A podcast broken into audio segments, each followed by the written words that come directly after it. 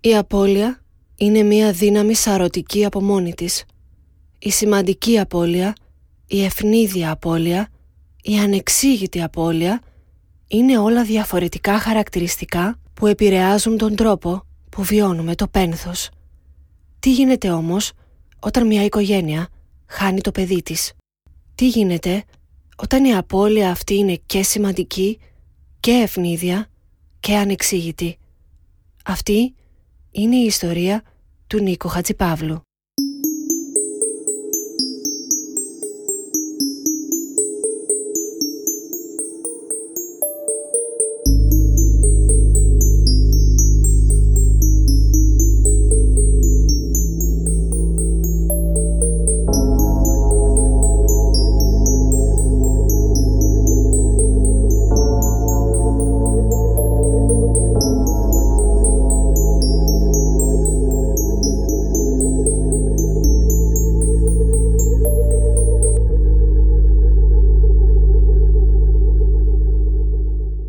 Γεια σας, είμαι η Αθηνά και σας καλωσορίζω σε άλλο ένα επεισόδιο αυτού του podcast στο οποίο σας αφηγούμε αληθινά εγκλήματα από όλη την Ελλάδα. Κάθε εβδομάδα ανοίγουμε ένα καινούριο φάκελο δολοφονιών, απαγωγών, εξαφανίσεων, υποθέσεων που γνωρίζετε καλά και άλλων που ίσως ακούτε πρώτη φορά. Μην ξεχάσετε να υποστηρίξετε αυτό το podcast κάνοντας follow ή subscribe σε όποια πλατφόρμα μας ακούτε και ενημερωθείτε πρώτοι για κάθε νέο επεισόδιο. Μπορείτε να μας βρείτε και στο Facebook και στο Instagram μέχρι θανάτου podcast. Έχω ήδη λάβει τις πρώτες σας ιστορίες και θέλω να σας ευχαριστήσω που μου τις εμπιστευτήκατε. Θέλω να ευχαριστήσω και εσάς που μου μιλήσατε για την εμπειρία σας αλλά δεν αισθάνεστε ακόμα ασφαλείς να δημοσιοποιηθούν. Νιώθω τιμή όπως και να έχει. Περιμένω κι άλλες προσωπικές σας ιστορίες, επώνυμα ή ανώνυμα με μήνυμα στα social media ή στο email μέχρι τελεία.thanatou.podcast.gmail.com Ιστορίες που συνέβησαν σε εσάς ή σε κάποιον που γνωρίζετε και νιώσατε ότι κινδύνευσε η ακαιρεότητά σας ή η ζωή σας. Με τη δική μου αφήγηση θα γίνουν bonus επεισόδια με την ελπίδα να νιώσουμε λίγο πιο δυνατοί, λιγότερο μόνοι και να μένουμε πιο ασφαλείς. Κυριακή 19 Νοεμβρίου 2017. Η ώρα είναι 7 το απόγευμα. Το καράβι από Κάλυμνο προς Πειραιά μόλις αναχώρησε για το προγραμματισμένο του δρομολόγιο. Ένας επιβάτης όμως λείπει. Δεν επιβιβάστηκε ποτέ. Το εισιτήριο του Νίκου είναι ακόμα πάνω στο τραπέζι, στο σπίτι που νοικιάζει η μητέρα του Ιωάννα, εκεί κοντά στο λιμάνι. Είναι καθηγήτρια και πρόσφατα διορίστηκε μόνιμα στο νησί. Έχει μετακομίσει εκεί με το σύζυγό της Παρασκευά και τα δύο μικρότερα αδέρφια του Νίκου. Ο Νίκος, 21 ετών, φοιτητής του Εθνικού Μετσόβιου Πολυτεχνείου, στο τέταρτο έτος του Τμήματος Μηχανολόγων Μηχανικών, ταξίδεψε την Τρίτη το βράδυ από τον Πειραιά που μένει για την Κάλυμνο, για να δει την οικογένειά του που δεν είχε συναντήσει για δύο μήνες. Όλοι ανυπομονούσαν για αυτό το ταξίδι. Τους είχε λείψει ο Νίκος πολύ, ειδικά στα μικρά αδέρφια του που του έχουν φοβερή αδυναμία.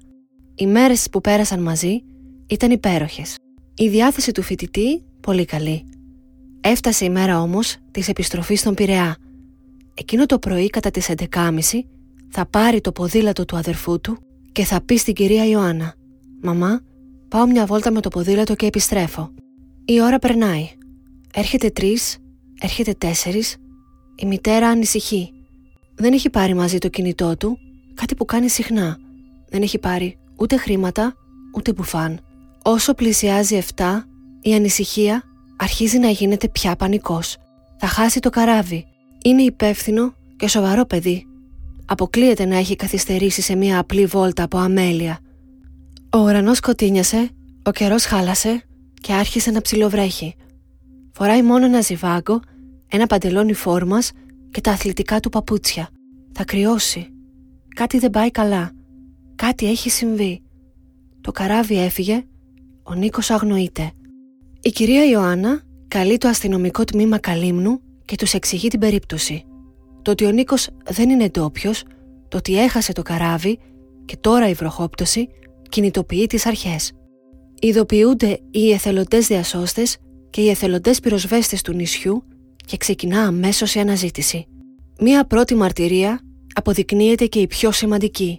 Μία γυναίκα που το σπίτι της είναι στην άκρη του οικισμού, στους πρόποδες του βουνού της εκκλησίας του προφήτη Ηλία, θα πει ότι το μεσημέρι είδε ένα νεαρό άντρα, του οποίου η περιγραφή μοιάζει με τον Νίκο, να αφήνει στην αρχή του ορεινού μονοπατιού ένα ποδήλατο και μετά να ανηφορίζει. Οι ομάδες διάσωσης σπέβδουν στο σημείο, που είναι περίπου 4 χιλιόμετρα από το σπίτι της οικογένειας και πράγματι το ποδήλατο είναι εκεί και είναι το ποδήλατο του μικρού του αδερφού. Στέκεται όρθιο ακόμα στο στάν του, δείχνοντας ότι ο φοιτητής το πάρκαρε εκεί κανονικά πριν φύγει.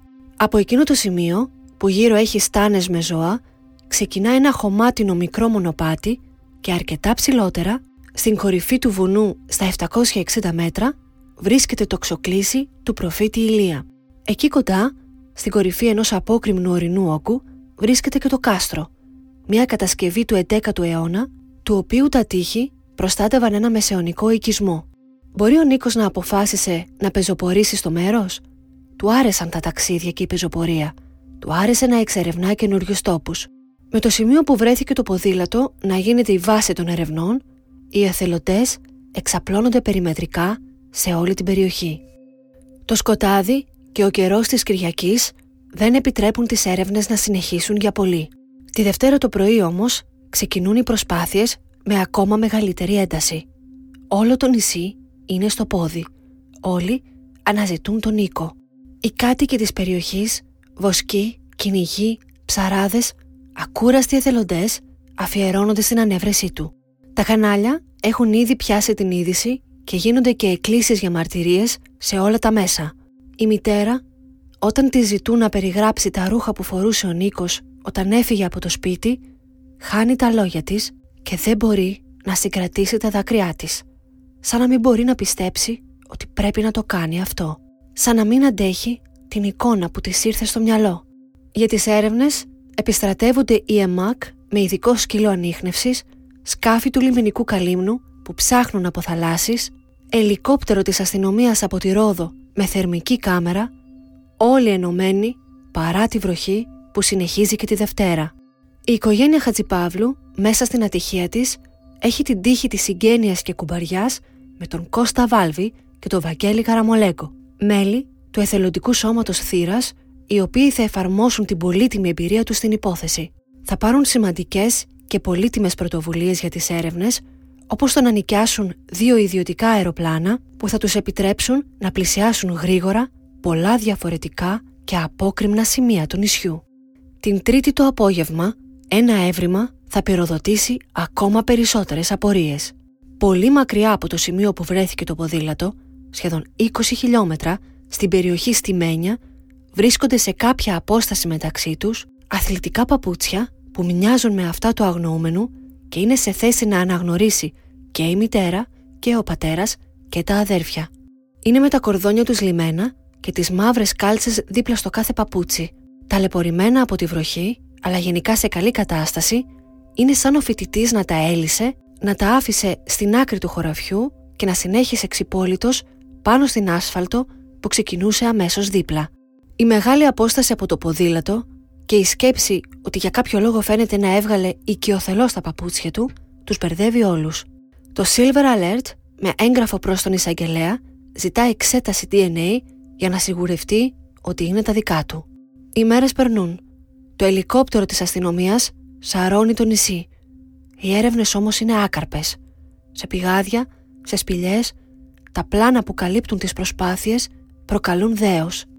Δέος προς τους εθελοντές που ακούραστα και με κίνδυνο και της δικής τους ακαιρεότητας ψάχνουν να βρουν τους αγαπημένους μας. Από το τραπέζι περνά κάθε πιθανή θεωρία. Η Κάλυμνος είναι αξιόλογος αναρχητικός προορισμός παγκόσμιας κλάσης. Μήπως ο Νίκος πήρε τη λάθος απόφαση να σκαρφαλώσει χωρίς εξοπλισμό σε κάποιον από τους εντυπωσιακούς βράχους; Μήπως έκρυβε από όλους κάποια δυσκολία να αντιμετωπίσει τις καθημερινές του προκλήσεις και προσπάθησε να κάνει κακό στον εαυτό του; Μήπως χτύπησε και από προσανατολισμένος αναζήτησε κάπου καταφύγιο; Μήπως έγινε θύμα εγκληματικής ενέργειας; όποιο και αν είναι το σενάριο, η λύση θα δοθεί μόνο αν βρεθεί. Ίσως. Την Παρασκευή 24 Νοεμβρίου η εξαφάνιση προβάλλεται και στο φως στο τούνελ, όπου στην απευθεία σύνδεση με την Κάλυμνο μιλούν οι εθελοντές διασώστες και η μητέρα. Έχουν περάσει πέντε εφιαλτικές μέρες για την οικογένεια. Κάθε μέρα χωρίς ίχνος του Νίκου, μία στροφή του μαχαιριού. Μία μέρα μόλις μετά, το Σάββατο 25 Νοεμβρίου, στις 5 περίπου το απόγευμα, ένα 15χρονο παιδί αναζητά γαϊδουράγκαθα, από τα άνθη των οποίων εξάγει μία ουσία σαν κόλλα για να φτιάξει ξόβεργα, στο μικρό ρέμα, δίπλα από το μονοπάτι που οδηγεί στην κορυφή του προφήτη Ηλία. Το παιδί θα βρει αυτό που ψάχνουν όλοι. Μπροστά του βρίσκεται το άψυχο σώμα του Νίκου Χατζηπαύλου. Ανάσκελα και μερικώς γυρισμένο στη δεξιά του πλευρά έχει ήδη αρχίσει να παρουσιάζει δείγματα σύψης. Το σώμα του σε την πανιαία κατάσταση και το πρόσωπο μελανιασμένο, μια εικόνα που το μικρό αγόρι δεν μπορεί να διαχειριστεί. Θα τρέξει ουρλιάζοντας και κλαίγοντας τη μητέρα και τον αδερφό του και θα τους οδηγήσει στο σημείο. Εκείνοι με τη σειρά τους θα ειδοποιήσουν τις αρχές. Μην ψάχνετε άλλο, ο Νίκος είναι εδώ. Πού είναι το εδώ όμως; Σε μία ανεξήγητη ανατροπή το σώμα βρέθηκε εκεί ακριβώς που έψαχναν όλοι. Μόλις 60 μέτρα από εκεί που εντοπίστηκε το ποδήλατό του, χωρίς να το κρύβουν ούτε βλάστηση ούτε βράχια. Οι εθελοντές και οι διασώστες δεν μπορούν να το πιστέψουν. Θερμικές κάμερες, ντρόουν, σκύλια ανείχνευσης, δεκάδες ζευγάρια μάτια που πέρασαν από το σημείο, όχι μία, όχι δύο, δεκάδες φορές. Αυτό εκεί, ακριβώς αυτό το σημείο. Το περπάτησαν, το πέρασαν, το είδαν. Πώς είναι δυνατόν; Ακόμα και οι άνθρωποι που εκτρέφουν τα ζώα τους εκεί κοντά απορούν. Μα δεν υπήρχε μυρωδιά, δεν υπήρχαν έντομα, δεν υπήρχαν κοράκια. Και το 15χρονο αγόρι θα καταθέσει πως την προηγούμενη μέρα πάλι σε εκείνο το σημείο ήταν.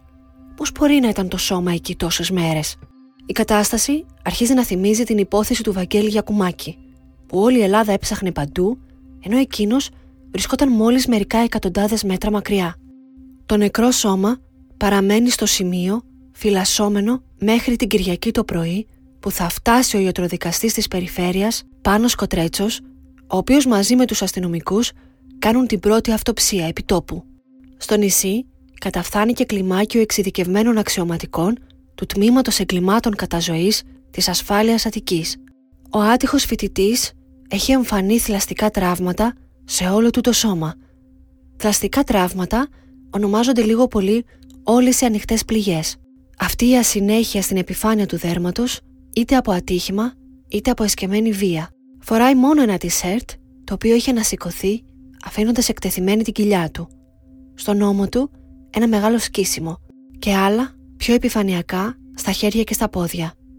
Στο πρόσωπο, στο μέτωπο ανάμεσα στα φρύδια, ένα άνοιγμα σαν τρύπα. Πυροβολισμός θα πούν οι πρώτοι που θα το δουν. Ο ιατροδικαστής από την άλλη θα πει πιθανό χτύπημα από βαρύ αντικείμενο, κάτι σαν ρόπαλο. Κάποια τραύματα στο σώμα εκτιμά μάλιστα ότι έγιναν με τα θανάτια, με μερικά να φαίνεται πως είναι από ζώα, ίσως από την κουτινή στάνη. Στα πόδια του κι άλλη έκπληξη. Φοράει και τις δύο μαύρες κάλτσες του και το ένα του παπούτσι. Μα σε ποιον ανήκει το ζευγάρι που βρέθηκε στα στημένια; Ίδιο νούμερο και τόσο παρόμοιο σχέδιο που όλη του η οικογένεια αναγνώρισε. Το ζιβάγκο του, γυρισμένο ανάποδα και καρφωμένο σε έναν αγκάθινο θάμνο, το ένα το κομποσκίνη κομμένο και το άλλο παπούτσι βρίσκονται μερικές δεκάδες μέτρα πιο πάνω, διάσπαρτα ανάμεσα στα κάθετα βράχια.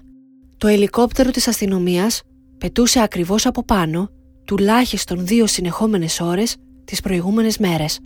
Δεν τα είχε εντοπίσει. Ο νεκρός ετοιμάζεται και μεταφέρεται με το καράβι στη Ρόδο για την επίσημη νεκροψία νεκροτομή. Στα τηλεοπτικά πλάνα, ο πατέρας σταυρώνει με το χέρι του το ειδικό βαν καθώς εκείνο απομακρύνεται με τον Νίκο πριν καταρρεύσει κλαίγοντας. Εν τω μεταξύ, η ανέβρεση της ορού θα συγκλονίσει και το Πανελλήνιο. Εκπομπές θα ανασύρουν πλάνα τους, στα οποία οι γονείς και οι διασώστες μιλούν μπροστά στις κάμερες, λίγα μέτρα μόλις μακριά από το σημείο που τελικά βρέθηκε. Κανείς δεν μπορεί να το εξηγήσει. Με βάση την αυτοψία των αρχών και του ιατροδικαστή στο σημείο, αρχίζουν να σχηματίζονται οι πρώτες θεωρίες. Κάτοικοι θα πούν ότι η περιοχή είναι κακόφημη και τα βράδια γίνεται επικίνδυνη μιλώντας για παράνομες συναλλαγές στο σκοτάδι και εμπόριο ναρκωτικών. Η επικρατούσα υπόθεση εκείνη τη στιγμή είναι ότι ο Νίκος ίσως βρέθηκε στο λάθος μέρος τη λάθος στιγμή. Έγινε μάρτυρας σε κάτι που δεν έπρεπε και το πλήρωσε με τη ζωή του. Χτυπήθηκε με θλόν όργανο και μετά το σώμα του κρύφτηκε κάπου που ήταν αδύνατο να εντοπιστεί. Το Σάββατο, μετά τις 8 το πρωί, που βοσκοί πέρασαν από εκεί, ήταν η μοναδική μέρα που οι εθελοντές είχαν τηλεφωνήματα με πληροφορίες για ένα άλλο πολύ πιο μακρινό σημείο και έτσι οι δράστες βρήκαν την ευκαιρία, σέρνοντάς το, να το μεταφέρουν εκεί που τελικά βρέθηκε. Όλοι μιλούν για εγκληματική ενέργεια. Πληροφορίες προσπαθούν να συνδέσουν το συμβάν με δύο άτομα. Ένα σεσημασμένο κακοποιό με βαρύ ποινικό μητρό για ναρκωτικά και έναν άλλο με παρόμοια ιστορία που έφυγαν από την Κάλυμνο την ημέρα της εξαφάνισης. Ο πόνος των γονέων τώρα έχει αποκτήσει σκοπό. Πρέπει να βρεθούν αυτοί που δολοφόνησαν τον Νίκο και να οδηγηθούν στη δικαιοσύνη. Γιατί παρέμεινε το σώμα εκεί που βρέθηκε όμως και επισκέφτηκε το σημείο ο ιατροδικαστής; Ας δούμε μαζί τα στάδια μιας ιατροδικαστικής εξέτασης εν συντομία χωρίς να αναλύσουμε όλα τα γραφικά σημεία. Καταρχήν, όπως ίσως γνωρίζετε, οι περισσότεροι από εμάς δεν θα υποβληθούμε σε νεκροψία μετά το θάνατό μας. Ο φυσικός θάνατος που έρχεται συνήθως από γύρας ή μέσα στο νοσοκομείο από ασθένεια δεν χρήζει περαιτέρω διερεύνησης. Αν όμως ένας θάνατος συμβεί εκτός νοσοκομείου ή τα αίτια του είναι ύποπτα, τότε την υπόθεση αναλαμβάνει αυτή η ξεχωριστή ειδικότητα. Το πρώτο στάδιο λοιπόν είναι η διερεύνηση των γενικότερων συνθήκων θανάτου και του ίδιου του νεκρού. Πού βρέθηκε, πώς, ποιος ήταν σαν άνθρωπος, αν υπέφερε από υποκείμενα νοσήματα. Γι' αυτό ακριβώς ο Νίκος δεν μετακινήθηκε από το ρέμα αμέσως. Στο τραπέζι του ιατροδικαστή, πριν καν βγει από την ειδική σακούλα, θα γίνει η εξωτερική εκτίμηση του σώματος. Με τα ρούχα που φοράει, αν φοράει, θα φωτογραφηθεί και θα καταγραφεί η κατάστασή του. Θα συλλεχθεί οποιοδήποτε ξένο υλικό, βλάστηση, χώμα, έντομα, αλλά και δείγματα από τα μαλλιά και τα νύχια. Έπειτα θα αφαιρεθούν τα ρούχα και τα προσωπικά αντικείμενα με προσοχή και το σώμα θα πληθεί, θα ζυγιστεί και θα μετρηθεί. Αν υπάρχουν εξωτερικές κακώσεις, τραύματα, πυροβολισμοί, μαχαιριές, τότε το κάθε ένα θα φωτογραφηθεί και θα καταγραφούν όλες οι διαστάσεις του. Έπειτα θα ξεκινήσει η εσωτερική εξέταση. Με το θώρακα να έρχεται σε έκταση από ένα ειδικό τουβλάκι στην πλάτη, θα ανοίξει από τον ιατροδικαστή σε σχήμα κεφαλαίου Y, από περίπου τις κλίδες μέχρι και τη βουβονική χώρα. Θα αποκοπεί ο θωρακικός κλωβός και αφού καταγραφεί τυχόν εσωτερική αιμορραγία, θα αφαιρεθούν ένα-ένα όλα τα όργανα. Θα εκτιμηθούν οπτικά, θα πληθούν, θα ζυγιστούν και θα τυχόν αλλοιώσεις. Έπειτα θα κοπούν ειδικές λεπτές φέτες από το καθένα για να γίνει η εξέταση των ιστών. Αν συντρέχει λόγος, θα αφαιρεθεί και θα εξεταστεί και ο εγκέφαλος.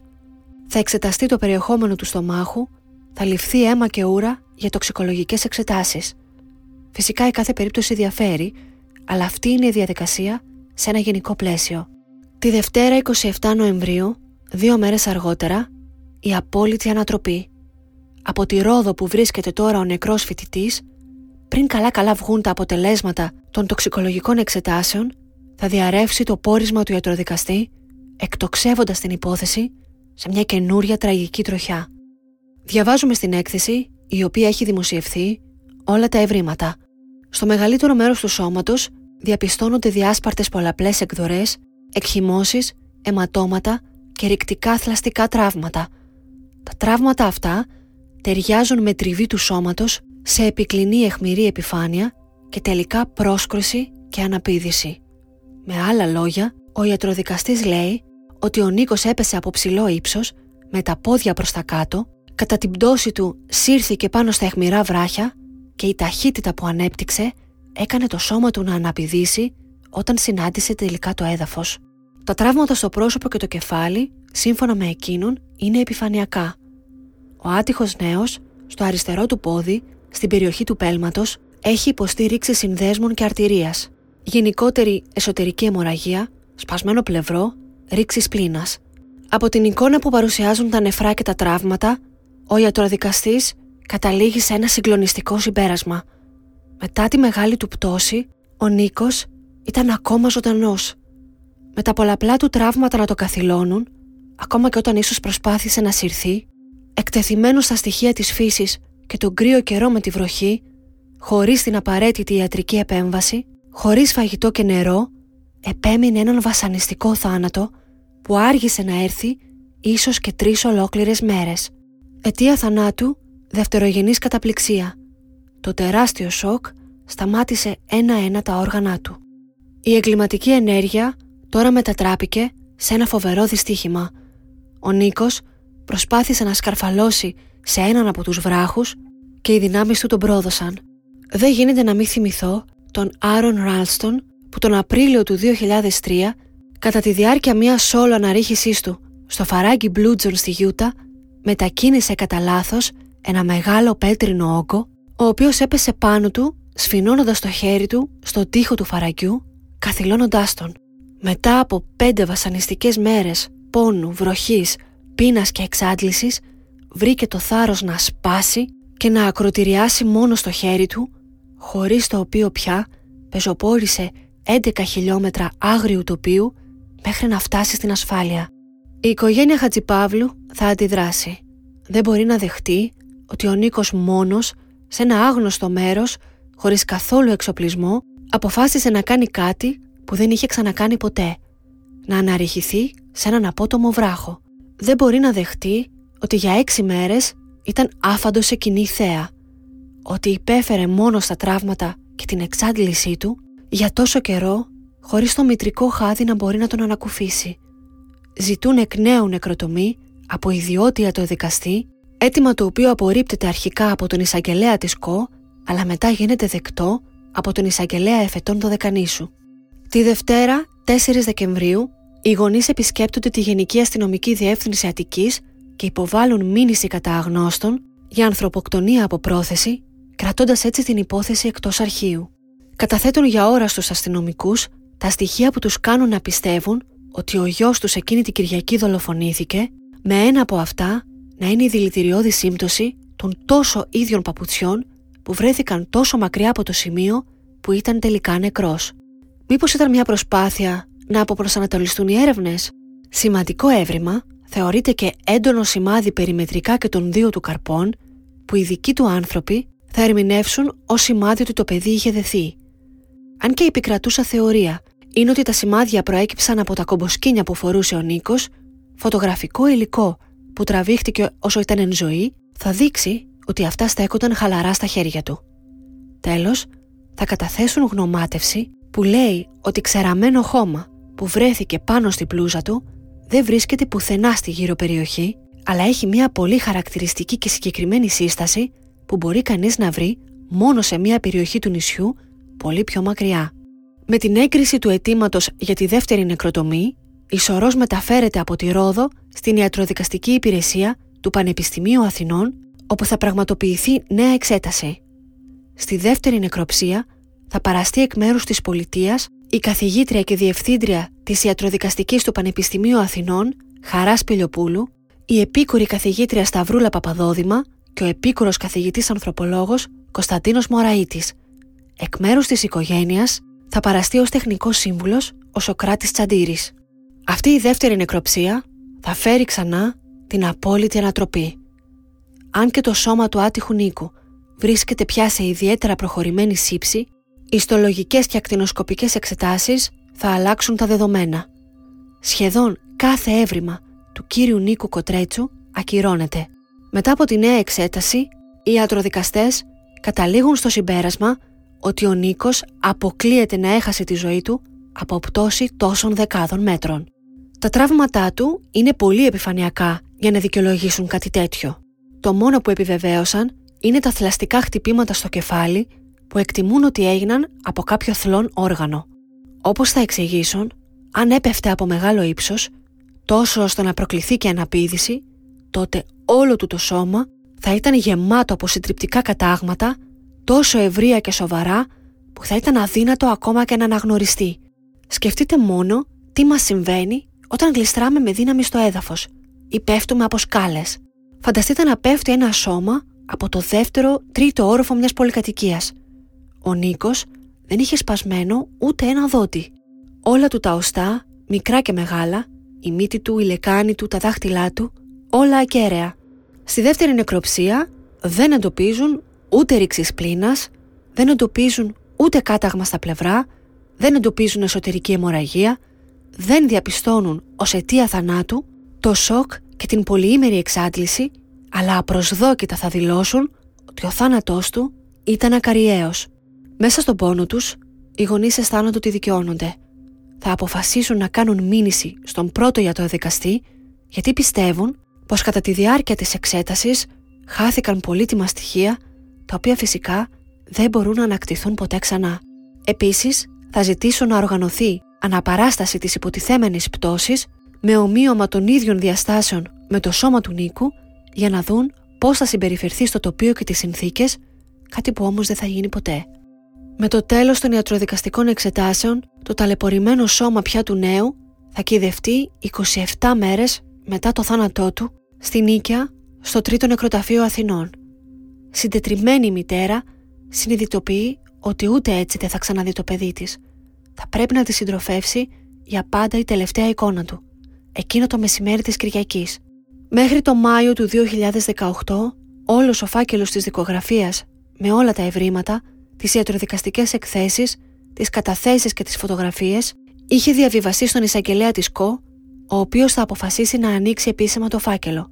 Καθοριστική σημασίας κρίνονται οι καταθέσεις που κλήθηκαν να δώσουν δύο μέλη του πληρώματος του ελικοπτέρου της αστυνομίας και δύο διασώστες, που θα μπορέσουν να μεταφέρουν την εικόνα των ερευνών που έκαναν στο σημείο. Λίγο καιρό αργότερα όμως, τον Ιούλιο, εννέα μήνες μετά το θάνατο του Νίκου Χατζηπαύλου, το πόρισμα του εισαγγελέα θα δώσει το τελειωτικό χτύπημα στην οικογένεια. Ο φάκελος της υπόθεσης μπαίνει στο αρχείο ως δυστύχημα. Τα στοιχεία δεν κατάφεραν να τον πείσουν ότι πρόκειται για ανθρωποκτονία. Όπως και στην περίπτωση της Ειρήνης Λαγούδη, είναι φανερό πως κάποιες οικογένειες μπορεί να έχουν επιπλέον εμπόδια να ξεπεράσουν πέρα από το χαμό του δικού τους ανθρώπου, που είναι ό,τι πιο δύσκολο ούτως ή άλλως. Να βρουν δικαίωση εξ ονόματός τους, να αποδείξουν ένα ιατρικό λάθος, να αποδείξουν την πνευματική και ψυχική τους κατάσταση ή και το ήθος τους, όταν αυτοί πια δεν μπορούν να παραστούν φυσικά και να υποστηρίξουν τον εαυτό τους. Ανεξάρτητα από την προσωπική εκτίμηση του καθενός από εμάς και τη δική μου προσωπικά για το αν η οικοί κάποιου φαίνεται να αρνούνται μάταια να δεχτούν το τραγικό γεγονός του θανάτου του αγαπημένου τους και είναι λες και πολεμούν ανεμόμυλους, σκεφτείτε ότι όταν πέφτουν το βράδυ στο κρεβάτι τους δεν σκέφτονται μόνο τις αγκαλιές που χάθηκαν και όσα δεν πρόλαβαν να υποθούν, αλλά σκέφτονται και τα αμέτρητα πώς και γιατί που θα κουβαλούν μέχρι το τέλος της δικής τους ζωής.